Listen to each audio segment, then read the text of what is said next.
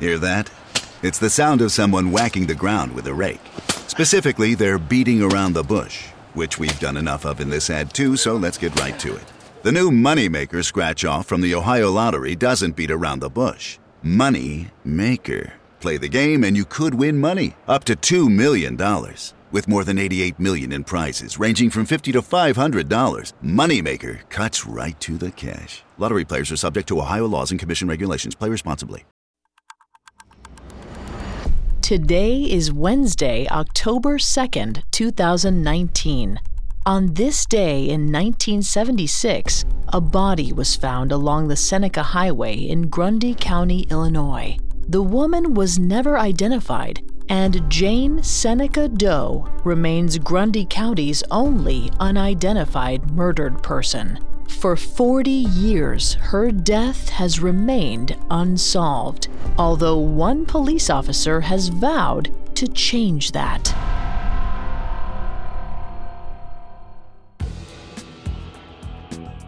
Welcome to Today in True Crime, a Parcast original. Every day, we tell a timely story from true crime history, then analyze the historical impact of that day's events. I'm Vanessa Richardson, and today I'm joined by our guest host, Rebecca Lavoie. Rebecca is the author of four true crime books, host of the podcast Crime Writers On, and editor of the podcast Undisclosed. She's here to discuss some of the historical aspects of the Jane Seneca Doe case. Hello, everyone. I'm thrilled to dive into this mysterious murder. Let's go back to the afternoon of October 2nd, 1976, along a lonely patch of highway 90 minutes southwest of Chicago.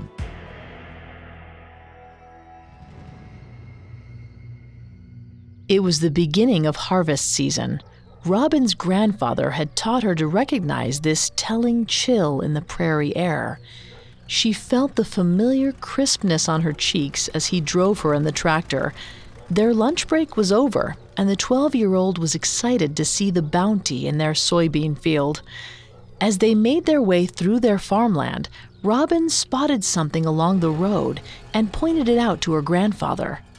Robin assumed it was a deer, probably hit by a car, but her grandfather grew eerily quiet and immediately turned the tractor around.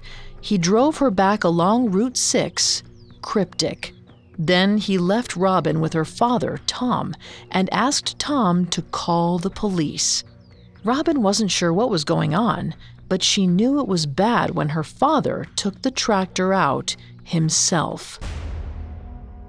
Tom drove the tractor toward the patch of road Robin had pointed out to her grandfather.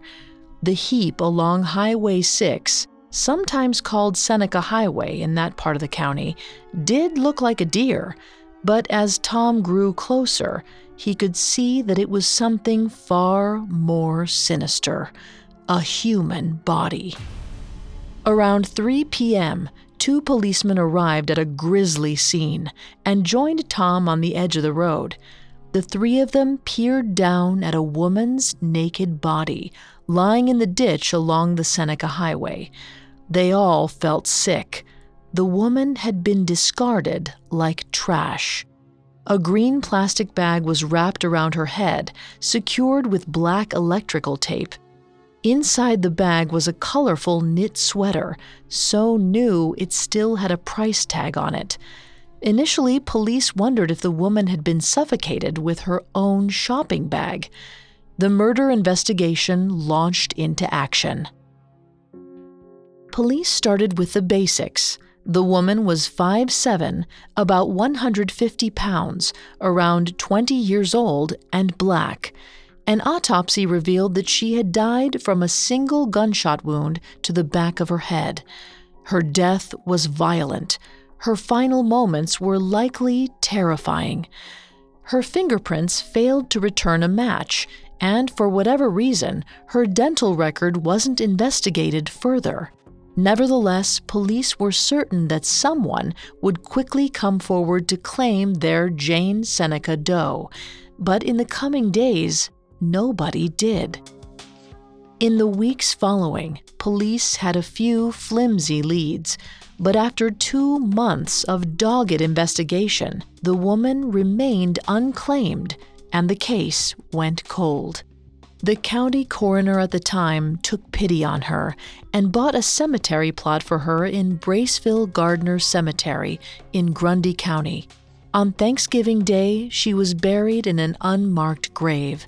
The coroner and gravedigger were the only ones in attendance. Soon, young Robin would learn exactly what she'd seen on the side of the Seneca Highway. She'd think about it for the next 40 years, wondering what happened to that poor girl and where was her family.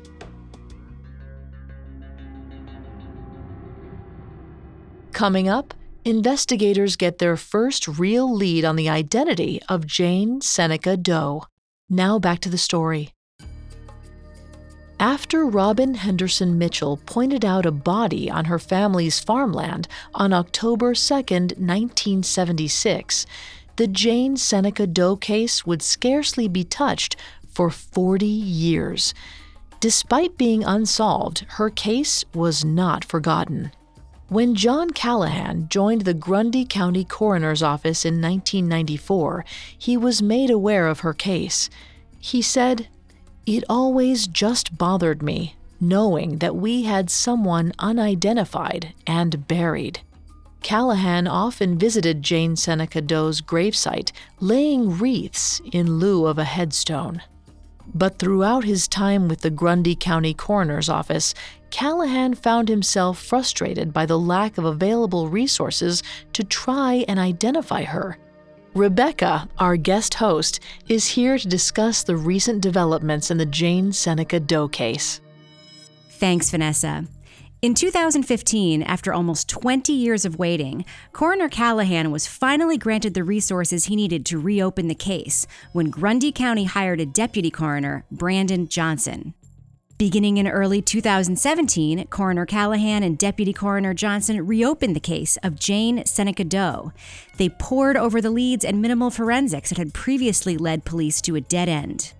They begged the county to allow them to exhume Jane's body for her dental records, and once all the necessary paperwork was filed, the county granted their request in late 2018. The men thought they would have to wait until the following spring to break ground, but they were lucky. The third week of December 2018 was unseasonably warm. The ground was soft enough to excavate, and they were able to exhume Jane Seneca Doe just before Christmas. In January 2019, her mandible and femur were sent to the University of North Texas Center of Human Identification. Callahan and Johnson hoped that the center would be able to build a DNA profile that could potentially match any family members in the area. A sketch artist was also able to use her remains and crime scene photos to render a new image of what Jane Seneca Doe looked like at the time of her death, with the hope that any remaining family members might recognize her and come forward. And sure enough, a single call came in. In late January 2019, an 80 year old woman from the Englewood neighborhood in Chicago reached out to Grundy County Police. She had seen the updated sketch of Jane Seneca Doe and felt compelled to call. She told Deputy Coroner Brandon Johnson that her daughter went missing around the same time as Jane Seneca Doe's body was found, and she prayed the body might belong to her daughter, if for no other reason than a sense of closure. The prospect filled Johnson with hope. Perhaps, finally, Jane Seneca Doe could be laid to rest alongside family, where she belonged. He made the 90 minute trip northeast to Chicago's South Side and met with the woman who had called. He took a cheek swab to be matched against the DNA, then held his breath. But sadly, the DNA wasn't a match. In April 2019, Jane's DNA profile was completed and run through CODIS, the National DNA Databank, but it didn't ping any matches. Both coroners, Johnson and Callahan, worry that they are on a ticking clock with Jane Seneca Doe. Any remaining family in the area might pass away before getting the chance to identify their loved one. If Jane were alive today, she would be well into her 60s. It's unlikely her parents are still living. She could have siblings or other relatives, but they might not live in the area. Without knowing who she is, it's impossible to say how Jane even got to Grundy County. Perhaps she lived in the area and was killed by a close relative who never wanted to be found. She could have been abducted and killed while on a road trip. She might have been a runaway or have severed ties with her family altogether. But Coroner Johnson has hope. He truly believes that Jane Seneca Doe has family out there, possibly closer to Chicago, that would love to know what happened to their beloved daughter, sister, or friend. To date, Jane's case remains unsolved. Deputy Coroner Johnson taped the artist rendering of Jane Seneca Doe above his desk to act as a constant reminder that she deserves to be named. He hopes to make contact with any remaining relatives before the year is out. As he put it, everyone needs to be home for the holiday.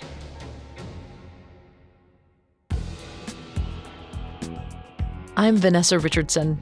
Thanks again, Rebecca, for joining me today. Thanks for having me. You can find my podcasts, Crime Writers On and Undisclosed, on Spotify or wherever you listen to podcasts. And you can find my books on Amazon. Today in True Crime is a Parcast original. You can find more episodes of Today in True Crime and all other Parcast originals for free on Spotify. Not only does Spotify already have all of your favorite music, but now Spotify is making it easy for you to enjoy all of your favorite Parcast originals, like Today in True Crime, for free from your phone, desktop, or smart speaker. To stream Today in True Crime on Spotify, just open the app and type Today in True Crime in the search bar. At Parcast, we're grateful for you, our listeners. You allow us to do what we love. Let us know how we're doing. Reach out on Facebook and Instagram at Parcast and Twitter at Parcast Network. We'll be back with a brand new episode tomorrow in True Crime. Today in True Crime was created by Max Cutler, is a production of Cutler Media, and is part of the Parcast Network. It is produced by Max and Ron Cutler, sound design by Carrie Murphy, with production assistance by Ron Shapiro, Paul Mahler, Maggie Admire, and Freddie Beckley. This episode of Today in True Crime was written by Aaron Lan. I'm Vanessa Richardson.